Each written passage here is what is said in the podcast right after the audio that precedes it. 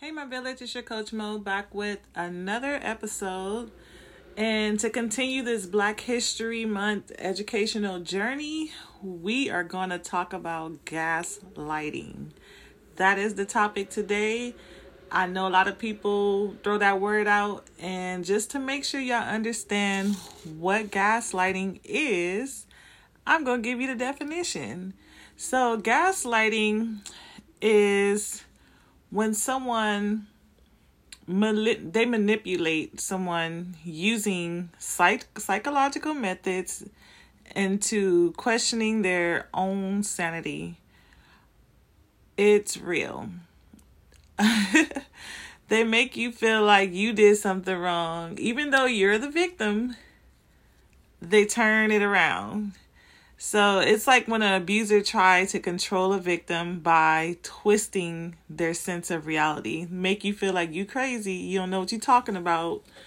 When you know dang well you know what you're talking about or what you seen. so um someone doing something abusive and then denying that it happened. They'll pretend like oh no, I I don't know what you're talking about or uh, like you're delusional or something. Like that's not what what it is. We see it a lot when it comes to um, like recent example of um police um, police brutality. So we can watch a video of someone getting beat down by police and then we'll get people be like that's not what happened like your eyes is playing tricks on you like you didn't see what you just saw then we have the news like, oh, with this whole different agenda, like, oh no, this, this, this. You be like, are y'all serious? Like, don't gaslight us like that. Don't insult my intelligence. but it's really a type of emotional abuse.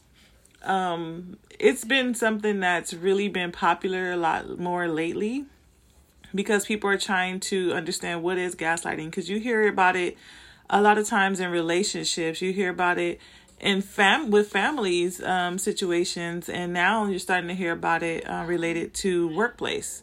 So that's kind of the angle where I'm going to talk about is like um, how African Americans um, experience gaslighting in the workplace.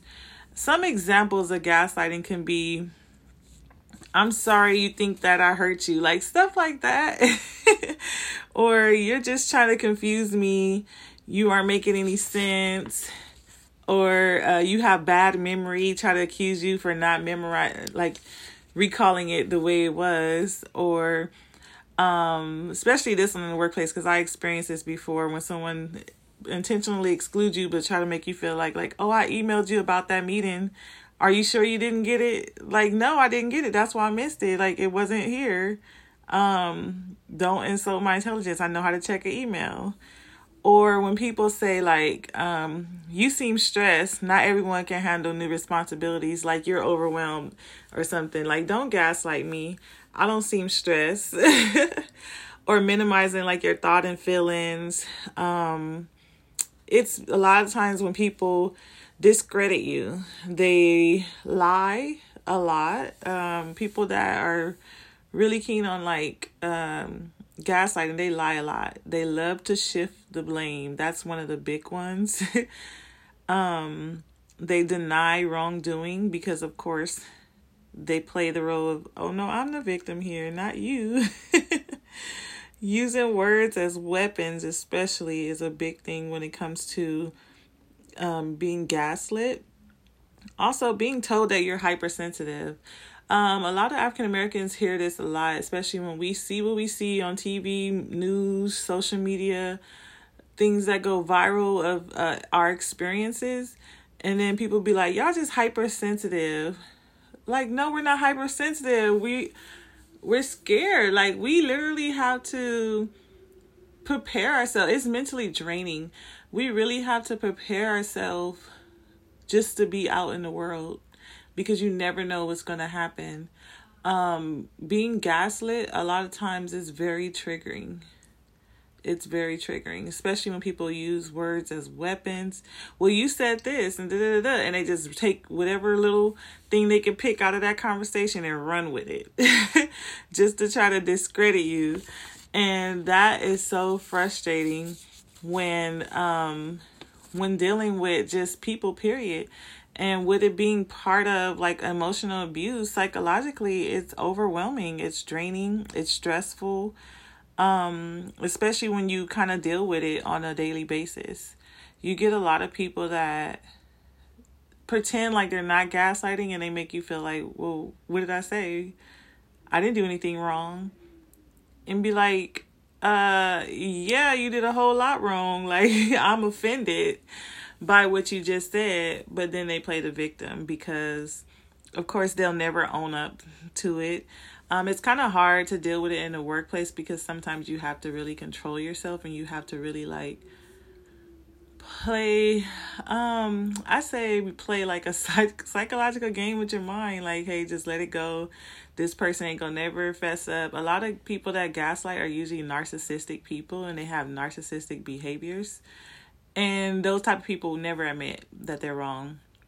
They'll always play the victim role. They'll always make you out to be the bad person. But the way that works like especially in the workplace when it's um geared towards someone that is African American, it's kind of hard because people will believe that person.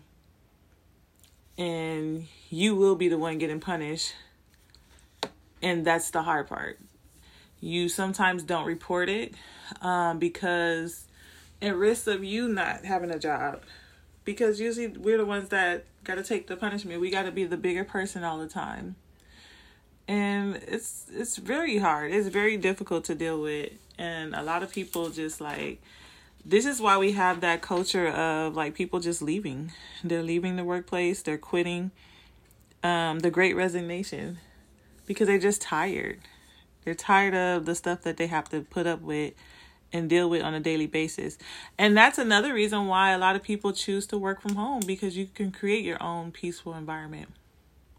You don't have to deal with those things like that I'm mentioning, talking about with the microaggressions, the gaslighting, the angry black woman, the um different things that we have struggles with, you feel it less at home because you get to create your own place of peace. The code switching because you're in your own healthy environment. And this is another plus of work from home. I worked at home for six years. I will have candles burned. I'll have my sage burning at my desk, little music playing, meditation music. Like you get to create your own sense of peace. You feel protected. You feel safe in your home. A lot of us don't feel safe in the workplace. And it's kind of hard to work in an unsafe, unhealthy environment that's toxic. So, hopefully, this was informative for some of you guys and it helped bring and spark those conversations in the workplace, at home, in your family, because a lot of family members um, gaslight you. A lot of abusive relationships go through a lot of gaslighting. And then when you break up, you feel like it's your fault that this person did this, or if you get abused, physically abused, mentally, emotionally, you feel like it's your fault because that's the way they make you feel. That's gaslighting. Be like, it ain't your fault. but until next time, Coach Mo out.